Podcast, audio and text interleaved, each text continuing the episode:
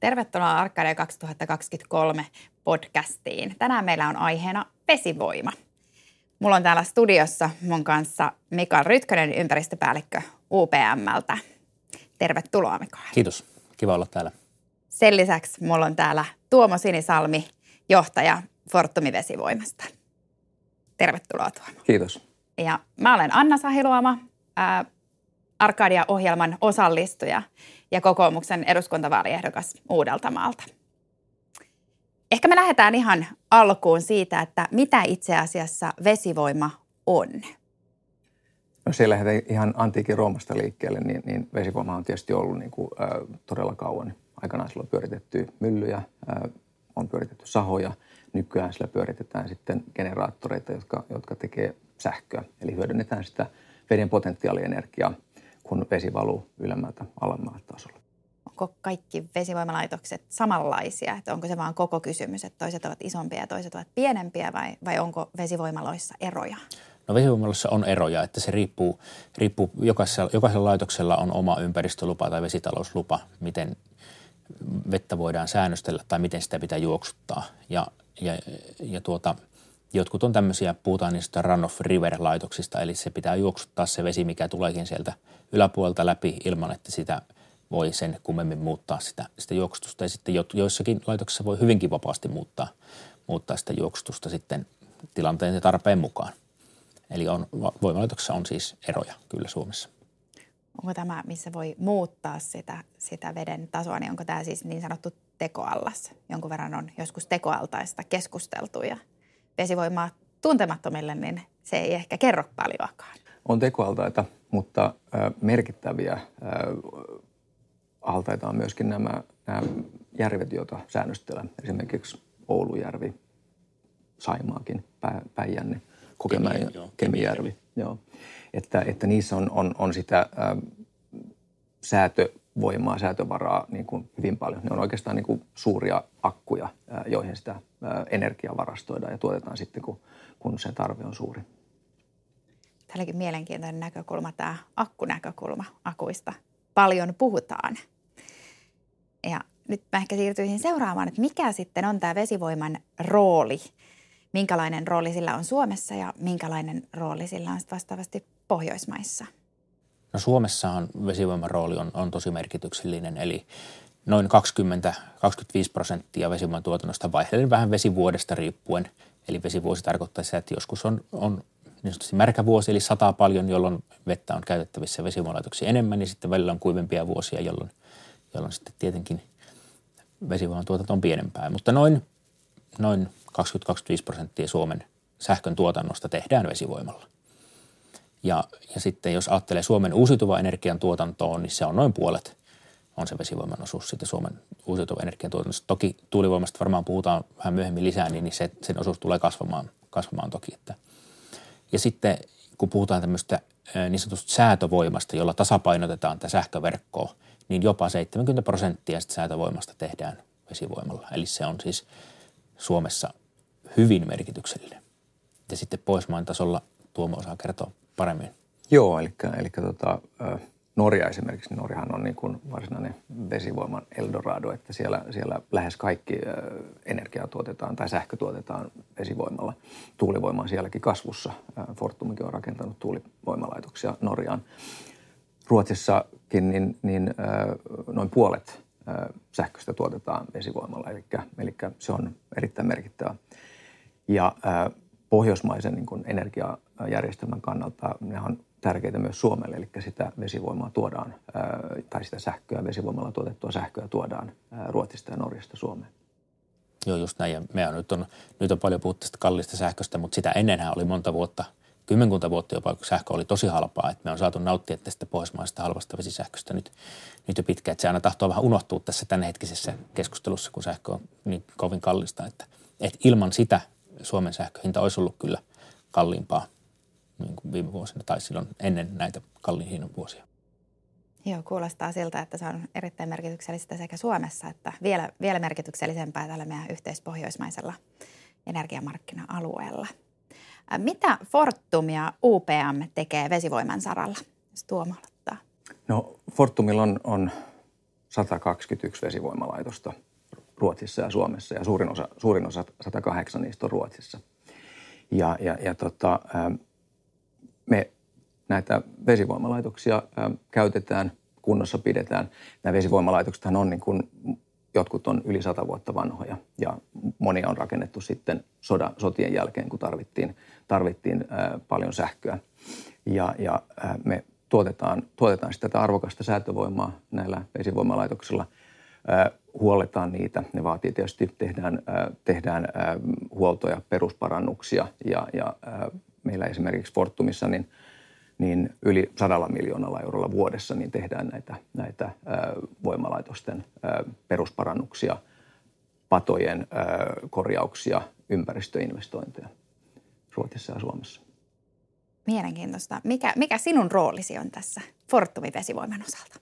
Mä vastaan meidän, meidän vesivoimassa näistä meidän investointiprojekteista. Eli, tämä, tota, nämä kaikki suuret investointiprojektit, mitä tehdään, niin ne on tässä meidän, meidän porukan vastuulla. Mites Mikael, mites UPMllä? Miten UPM liittyy vesivoimaan? UPM ehkä on tunnetumpi muista asioista. Joo, monesti suurelle yleisölle UPM on paperifirma tai, tai metsäyhtiö, mutta UPM on Suomen toiseksi suurin sähkön tuottaja. Eli olemme myös energiayhtiö.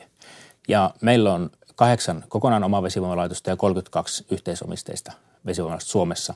Et meillä on pelkästään Suomessa meidän, meidän vesivoimalaitokset. Ja tuota, Mä itse liityn sitten vesivoimaan niin, että mä oon meille, meille siis ympäristöpäällikköön, eli vastaan vesivoiman ympäristöasioista ja, ja paljon on ollut, tässäkin varmaan puhutaan vähän myöhemmin noista vaelluskala-asioista, niin muun muassa niistä meille, meille sitten vastaan. Joo, nyt paljon puhutaan energiamurroksesta ja, ja siirtymisestä vähähiiliseen yhteiskuntaan ja kun vaikka tuulivoima lisääntyy, niin entistä enemmän tarvitaan sitten tasapainotusta – myöskin sähkön kysynnän äh, katsotaan nousevan aika voimakkaasti tässä seuraavan parinkymmenen vuoden aikana, kun, kun yhteiskunta sähköistyy. Mikä tässä on vesivoiman rooli? Mainitsitte jo tuosta tasapainotuksesta ja siinähän se on merkittävä. Miten se muuttuu tulevaisuudessa? Mikael. Joo, eli paljon on puhuttu tästä niin sanotusta säätövoimasta, eli kun sähkön kulutuksen ja tuotannon pitää olla joka hetki tasapainossa, ja kun sähkön varastointi on vielä aika, voisi sanoa vähän lapsen kengissä, niin vesivoima on tässä tosi merkittävässä roolissa. Eli säännöstelyt järvet, niin ne, niiden voi ajatella olevan tämmöisiä niin kuin jättimäisiä akkuja, ja joita pystytään sitten käyttämään silloin, kun se sähkön tarve on suurin, eli silloin, kun ei tuule tai ei aurinko paista. Ja niin kuin oli puhetta tosiaan, niin on jopa 70 prosenttia siitä säätövoimasta, mitä Suomessa käytetään, niin, niin se tehdään vesivoimalla.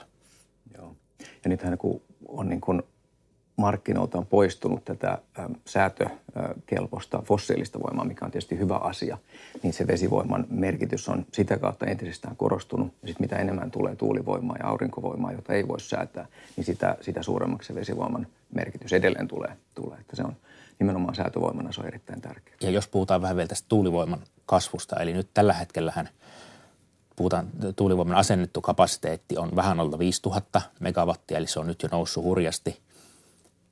Ja Fingrid on ennustaa tai on, heillä on jo niin tieto, mitä on tulossa näitä tuulivoimaprojekteja, niin, niin se on suurin piirtein Olkiluoto kolmosen verran lisääntyy vuosittain jopa enemmän se tuulivoimakapasiteetti tulevina vuosina.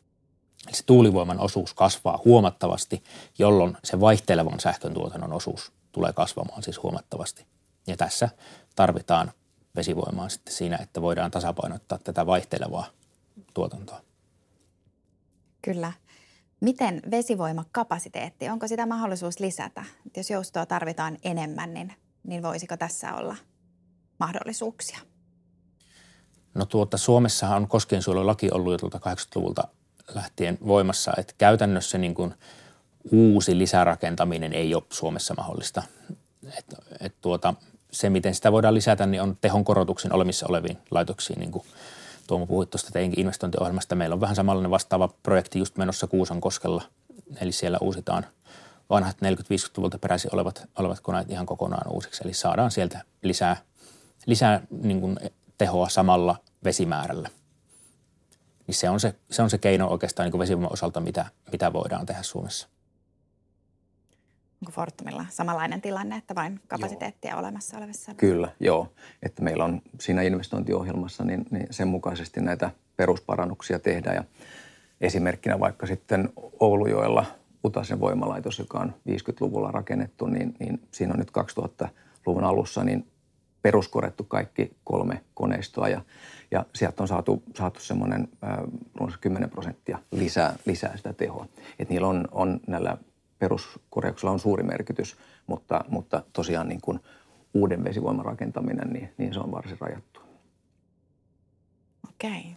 Äh, nyt kun puhutaan tästä, tästä kulutuksen tasaamisen niillä piikkiajoilla, niin ei voi olla ajattelematta tätä tämänhetkistä tilannetta. Tosiaan me ollaan päästy nauttimaan niistä vesivoiman mahdollistamista halvoista sähkön hinnoista, mutta nythän sähkön hinta on voimakkaasti viime aikoina noussut ja, ja siitä on noussut keskustelu myös tästä energian hinnasta ja siitä, että, että pitäisikö uusiutuvien hinnalle asettaa joku katto tai, tai nykyistä markkinamallia lähteä muuttamaan sen osalta. Miten tämä vaikuttaa vesivoiman kannattavuuteen ja, ja tarkoittaako se sitten, että investointeja ei jatkossa voi samalla lailla tehdä? No tuota, jos lähtee siitä alkuun siitä liikkeelle se, kun on EUsta tullut tämä linjaus, että pitäisi asettaa joku hintakatto, niin tavallaan se ajatus on varmaan ihan kaunis, että, että saadaan niin kuin rajoitettua tai, tai verotettua tavallaan sitä niin, kuin niin sanotusti liian suuria voittoja, mutta, mutta se, että miten se tehdään, niin se on sitten vähän, vähän haastavaa. Että jos, sinne, jos tulee vaan niin kuin tuotannolle, on puhuttu tämmöistä 180, 180 euro per megawattunti hintakatosta, niin – me nähdään siinä, siinä kyllä isona riskinä se, että kun, kun vesivoima pystyy nimenomaan ohjaamaan sitä tuotantoa niille kaikista kalleimmille tunneille, eli hintahan tässä signaloi sitä kulutusta käytännössä sitä tar- sähkön tarvetta. Eli silloin kun on, hinta on kallein, niin silloin myös se sähkön tarve on suurin sähköjärjestelmässä. Niin jos tulee tämmöinen keinotekoinen hintakatto, niin se tarkoittaa sitä, että se meidän intressi ohjata sitä tuotantoa – niille kaikista kalleimmille tunneille, niin ei ole enää niin suuri, vaan silloin se ohjataan tasaisemmin se tuotanto sille pätkälle, mille sitä vettä riittää. Riippuu aina vähän laitoksesta, miten sitä, miten sitä tuotantoa voidaan, voidaan ohjata. Niin me nähdään tässä kyllä myös se riski, että silloin sähköjärjestelmän niin kuin kokonaisuuden kannalta se voi olla jopa huonompi asia. Eli silloin sitä tuotantoa niille kaikkein kriittisimmille tunneille ei välttämättä olekaan niin paljon käytettävissä kuin tällä – perinteisellä markkinamallilla. Mm. Ja se on hyvä muistaa, että, että, että se on niin kuin, vesivoiman tuotanto on niin kuin niukkuuden jakamista. Että sitä vettä ei riitä niin kuin määrättömästi ja talvella, talvella sitä kerääntyy lumena ja jäänä ja sitten keväälle sulaa. Ja, ja sitten jos talvella, talvella, ja silloin ne altaat täyttyy, että, mutta jos talvella sitten tuotetaan liian paljon sitä vesivoimaa, niin silloin, silloin äh, nämä järvet jää liian äh, järven pinnantaso jää liian matalalle, eikä se nouse sitten kesäksi sinne, ää, sinne tota, ää, vir, esimerkiksi virkistyskäytön kannalta niin kuin sopivalle tasolle, mikä on myöskin meidän kannalta tosi tärkeää, että, että meidän naapurit, ranta-asukkaat on, on tyytyväisiä siellä.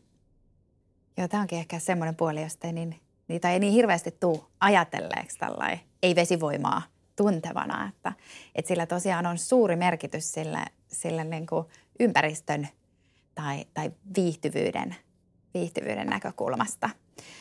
Aika ajoittainhan näistä on näistä vesivoiman ympäristöhaitoista ja, ja muista puhuttu. Keskustelu on käynyt varsin kuumana, mutta ei nyt viime aikoina.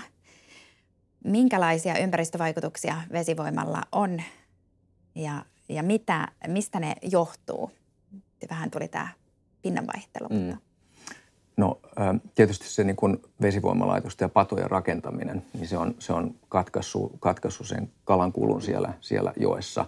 Ja nämä koskien elinympäristöt on kadonnut, eli se on niin kuin sitä rakentamisen aikaista vaikutusta, jota sitten, sitten kompensoidaan sitten monenlaisilla ympäristötöillä. Sen lisäksi sitten just tämä säännöstely järvissä niin vaikuttaa, vaikuttaa siihen, siihen se vedenpinnan korkeus – varsinkin keväällä ajetaan niin kevät kuoppaa, kuoppaa niin, niin äh, silloin äh, rannat, rannat on äh, monesti kuivilla. Ja sitten tämä niin kuin jokien lyhytaikaissäätö, että kun sitä säädetään niin kuin vuorokausitasolla äh, sähkön kulutuksen ja muun tuotannon mukaan sitä äh, tuotantoa, niin, niin ne virtaamat vaihtelee ja se vaikuttaa sitten, sitten sekä niin kuin siihen rantojen ja joen, joen virkistyskäyttöön, mutta myöskin, myöskin kaloihin ja, ja muihin eliöihin ja kasvillisuuteen siellä. Joo, just näin. Voisin tuosta kevätkuopasta vähän avata vielä kuulijoille, jotka ei välttämättä tiedä. Eli siis talven aikana pudotetaan järven pintaa alemmas, että saadaan mahtumaan ne kevään lumien sulamisvedet sinne, sinne järveen.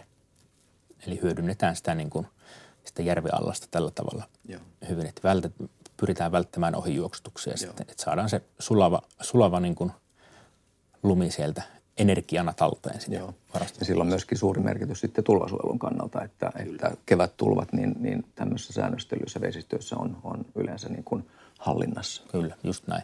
Ja sitten tietysti, jos ajattelee sitten positiivisia puolia säännöstelyllä, niin, niin jos on mökki säännöstely järven rannalla, niin silloin yleensä tietää, että se kesällä se järven pinta pysyy aika lailla vakiona, että, että se on niin kuin ennustettavaa. Veneily esimerkiksi on paljon helpompaa, helpompaa säännöstely järven rannalla. Joo, ehkä semmoinen, mikä, mikä tässä jäi kevyemmällä, oli se biodiversiteettinäkökulma, josta, josta myöskin on puhuttu. Mä ehkä kysyisin tähän, että, että miten Fortum ja UPM vastaa näihin haasteisiin, mitä, mitä esimerkiksi vaelluskalojen osalta on? No meillä on oma vaelluskalaohjelma ihan lanseerattu, eli me pyritään tekemään vapaaehtoisia toimenpiteitä vaelluskalokantojen tilan parantamiseksi ja elvyttämiseksi. Ja esimerkkinä nyt tältä vuodelta on just tuo Jämsässä on tämmöinen Arvajankosken vanha Kaipolan tehtaan pumppaama, jossa oli ihan pato, niin se purettiin, purettiin pois ja, ja, ja ennallistettiin sitä, se koski. Ja toivottavasti tällä mahdollistaa sitten Päijänteen järvitaimelle, joka on uhanalainen, lisää, lisää mahdollisuuksia. Joo, Joo meillä, meillä on vastaavasti sitten, sitten useita erilaisia niin kuin, ö, biodiversiteettihankkeita – esimerkiksi tämmöisiä elinympäristökunnostuksia, kunnostetaan kalojen kutualueita sellaisiin, sellaisiin vaikka sivujokiin, jossa, jossa ne on hyvä kutea. Ja esimerkiksi tuossa Oulu, jolla on monta voimalaitoksella, niin siellä on tämmöinen kalojen kiinniottolaite, missä, missä ne kutu, kutemaan haluavat kalat, niin otetaan kiinni ja siirretään sitten kaikkien patojen ohitse sitten sinne, sinne alueelle, missä voi, voi kutea. Lisäksi me sitten, sitten tutkitaan ja – tieteeseen perustuen yhdessä sitten, sitten eri intressiryhmien kanssa niin, niin tutkitaan mahdollisuuksia sitten näiden ohitusuomien tekemiseen. Ja, ja lisäksi on sitten tietysti nämä niin kuin, virkistyskäyttöön liittyvät moninaiskäyttöhankkeet, mm, parannetaan uimarantoja ynnä, ynnä muuta. Että aika paljon, ja se on tietysti tehdään ja paljon, se on tietysti meille hirveän tärkeää, että, että me niin kuin ollaan hyvä toimia siellä myös paikallisesti sitten. Mutta se, on, mikä, mikä on tietysti hyvä muistaa, varsinkin tässä niin kuin, ilmastonmuutostilanteessa, että, että vesivoima on niin kuin suuri merkitys hiilidioksidivapaana tuotantomuotona, mutta myös se, että se mahdollistaa muun hiilidioksidivapaan tuotannon esimerkiksi aurinko- ja tuulivoiman lisärakentamiseen. Juuri näin. Asioilla on aina kaksi puolta ja, ja hieno kuulla, että teilläkin on lähetty näitä kuitenkin yhteistyössä – työssä muiden ryhmien kanssa niin ratkomaan näitä haasteita. Kyllä, ja Fortumin kanssa ollaan tehty yhteistyötä muun muassa tutkimus- ja rahoituksessa. Vaelluskallatutkimuksessa on menossa tämmöinen luonnonvarakeskuksen vetäminen sateenvarjo kolme hanke rakennettujen vesien vaelluskallatutkimuksesta, niin siellä ollaan oltu yhdessä, yhdessä rahoittamassa tutkimusta. Jatkuu vielä nyt tämän vuoden tämä tutkimuskausi ja luultavasti jatkoa seuraa myös. Joo, ehkä tässä nyt kun puhutaan, puhutaan tota, tästä, että mitä voidaan tehdä ja, ja toisaalta tuolla sanottiin aikaisemmin, että vesivoimaa ei lisää voi oikeastaan rakentaa nimenomaan lainsäädännön takia liittyen tähän ympäristönsuojelun näkökulmaan. Niin mitä olisi semmoisia keskeisiä kysymyksiä tulevaisuuden lainsäätäjillä, mitä vesivoiman suhteen tulisi ottaa huomioon? No varmaan niin kuin tämä nimenomaan tämä vesivoiman merkitys säätövoimana, niin, niin se on, se on semmoinen tärkeä asia, mikä, mikä, mikä päättäjien olisi hyvä niin kuin ottaa huomioon lainsäädännössä. Nyt on, on paljon, niin kuin tulee Euroopan unionista tulee erilaista lainsäädäntöä ja, ja niiden, niiden paikallinen soveltaminen sitten, sitten on täällä, täällä tota kansallisella tasolla vastuulla, mutta se on tärkeää, että päättäjät näkee niin kuin sen kokonaiskuvan, että, että mikä se vesivoiman merkitys on ja miten voidaan just näillä esimerkiksi yhteistoimintahankkeilla, sitten vapaaehtoishankkeilla, niin, niin parantaa, parantaa sitä tilannetta. Et nyt on mahdollisesti tulossa tämä säätövoimaselvitys. Me toivotaan, että se lähtee, lähtee liikkeelle ensi vuonna ja, ja ää, siinä katsotaan sitten, sitten monipuolisesti sekä niin kuin, niin kuin vesivoiman tuotannon kannalta, mutta myöskin sitten ympäristön ja eri, eri sidosryhmien kannalta asiaa. Joo, helppo kompata vanhempaa kollegaa tässä. Että se on just näin, että, että kyllä me, meidän näkemys tai meidän toivomus päättäjien suuntaan on, että, että se vesivoiman toimintaedellytysten turvaaminen olisi niin kuin siellä, siellä taustalla, että, että nähdään se vesivoiman rooli tässä, tässä yhteiskunnassa, miten, miten tärkeä se on. On. Että tosiaan tämä säätövoimaselvitys liittyy näihin, näihin vesienhoitosuunnitelmiin, eli EUn vesipuitedirektiivistä tullut tämä kansallinen lainsäädäntö näistä vesienhoidon toteuttamisesta ja siihen – siitä on tehty sitten tämmöinen vesienhoidon toimenpideohjelma ja sitten siihen, siihen liittyen tämä on tämä säätövoimaselvitys sitten, sitten tulossa ja siitä toivotaan kyllä, kyllä että se saataisiin tosiaan nyt ja on, on tuolta valtioneuvoston puolelta ilmeisesti ymmärtääkseni luvattukin, että se ensi vuonna tulisi, niin, niin, niin sitä kyllä toivotaan. Eli tämä selvitys on se keskeinen toimi, mitä, mitä päättäjät voi vesivoiman edistämiseksi tehdä vai onko, onko vielä jotain muuta, mitä pitäisi ottaa huomioon? Kyllä varmaan just on tämä, niin kuin tämä kokonaiskuvan äh, hahmottaminen ja, ja se, että, että, että niin kuin ymmärretään, että vesivoima on niin kuin merkittävä äh, tekijä niin kuin tässä vihreässä siirtymässä kohti niin kuin, äh, puhtaampaa energiantuotantoa. Kyllä, just näin. Ja sitten Suomessa on kuitenkin, jos puhutaan niin virtavesien ennallistamisesta, niin Suomessa on siis satoja ja satoja niin kuin turhia patoja ja, ja tuhansia kohteita, missä voitaisiin kunnostaa virtavesiä – semmoisia, mitkä on niin kuin energiatuotannollisesti täysin merkityksettömiä tai, tai että niissä ei ole ollenkaan mitään energiatuotannon kanssa tekemistäkään. Että se toimus olisi, että se fokus niin kuin olisi, olisi enemmän, enemmän siellä. Että siellä, siellä kyllä niin kuin työsarkaa riittää. Nyt on paljon puhuttu tästä tasapainotuksen haasteesta ja vesivoiman roolista siinä, mutta ratkaiseeko vesivoima yksin tasapainotuksen haasteet? Että jos ei, niin miksi ei?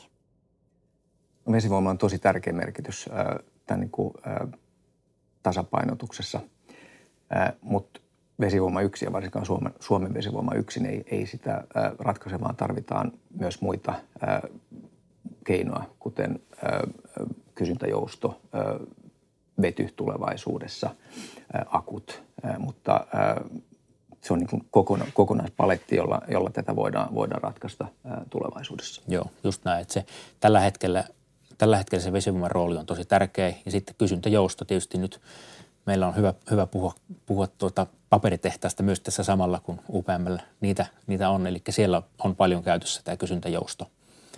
Eli kulutetaan sähköä enemmän silloin, kun se, sitä tuotetaan enemmän ja se tarve on pienempi. Eli käytännössä yöaikaan pyritään kuluttaa enemmän ja päiväsaikaan sitten vähemmän.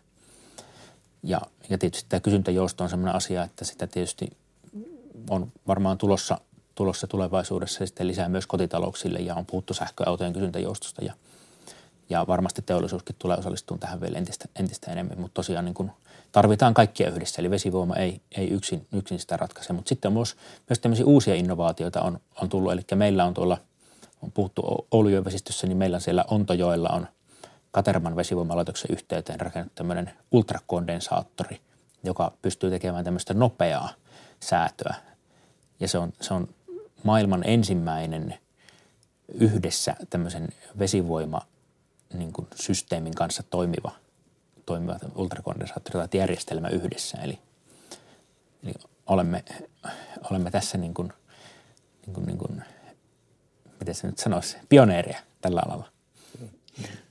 Just tämmöisen niin kuin, äh, lyhytaikaiseen, tosi lyhytaikaiseen säätöön tämmöiset, tämmöiset tota, nämä kondensaattorit ja akut niin on, on hyviä. Sitten vesivoimahan niin kuin sitä säädetään ihan ä, minuuttitasolta vuorokaustasolle, ä, viikkotasolle ja, ja jopa sitten, sitten niin kuin vuositasolle. Ja sillä pystytään sitten vastaamaan siihen toisaalta kysynnän, ä, kysynnän vaihteluun, mutta toisaalta myös sitten ä, tuotannon, muun tuotannon vaihteluun, kun tämmöistä äh, säätämiseen sopimatonta äh, tuotantoa, esimerkiksi tuulivoimaa, aurinkovoimaa tulee lisää. Sen vesivoiman merkitys äh, siinä tulee kasvaa yhä enemmän vielä tulevaisuudessa. Joo, tämä oli hyvä pointti Tuomilta, just tämä aikajänne tässä. Eli kun paljon puhutaan, että, että mihinkä vesivoimaa tarvitaan, että meillähän on nakkuja. Mutta se, että, että tuommoinen teillä oli hyvä laskelma Oulujärvestä, että mitä se tarkoittaa, jos se Oulujärven säätökapasiteetti korvattaisiin akuilla, niin, niin se puhutaan miljardeista euroista. Siis niin kuin semmoista, mitä ei ole, ei ole käytännössä niin kuin mahdollista tehdä, että että tuommoinen säännöstelty järvi on valtava akku. Eli mä oon huvikseni tehnyt laskelman joilla, kun meillä on siinä Tampereella Pyhäjärvi, jos me pudotetaan yksi senttimetri Pyhäjärven pintaa alaspäin, niin se tarkoittaa 230 megawattituntia, eli 230 000 kilowattituntia sähköä. Yksi sentti sitä järven pintaa. Ja Oulujärvellä se on vielä paljon enemmän, kuin se on isompi järvi. Ja luonto hoitaa akun latauksen. Tämä iso juttu, tämmöinen keskiverto omakotitaloasuja käyttää ehkä sen 20 000 kilowattituntia vuodessa, että siinä aika monta omakotitaloa lämpiää sitten, sitten tuolla määrällä. Ehkä, ehkä tarvitsee tällä ei-insinöörinä kysyä, että mikä on ultrakondensaattori. No se on tämmöinen niin kuin nopeaan säätöön kykenevä laite. En minäkään niin, niin paljon tekniikasta ymmärrä, että osaisin niin kuin sitä lähteä, lähteä avaamaan tarkemmin, mutta, mutta meiltä löytyy siitä, siitä uutinen ja julkaisu, jos haluaa käydä tarkemmin, niin googlaamalla kyllä varmasti selviää siitä enemmän tietoa. Mutta siis se on, se on siis, idea on siinä, että sillä pystytään niin kuin nopea, vastaamaan niin kuin nopeaan sähköverkon säätötarpeeseen. Niin se on siinä, että kun tarvitaan nopeaa tasapainotusta, kun tulee äkillinen häiriö sähköjärjestelmästä tai sähköverkossa, niin sillä pystytään siihen, siihen vastaamaan. Eli sillä, sillä niin kuin täydennetään tätä vesivoiman ostovuutta. Kyllä. Kyllä. Tässä tuli tosi paljon mielenkiintoista asiaa. Ihan uutta juttua mullekin, vaikka energia-asioiden parissa työskentelen, niin, niin en, en tiennyt ihan kaikesta tästä ja siitä, mikä se vesivoiman todellinen merkitys sitten, sitten tässä siirtymisessä vähähiilisyyteen ja sähköistymisessä todella on. Mä kiitän teitä lämpimästi siitä, että voitiin tehdä tämmöinen podcast ja toivon, että kuulijatkin on, on tästä saanut uutta evästä. Kiitokset molemmille, että pääsitte paikalle. Kiitos. Kiitos. Kiva olla täällä.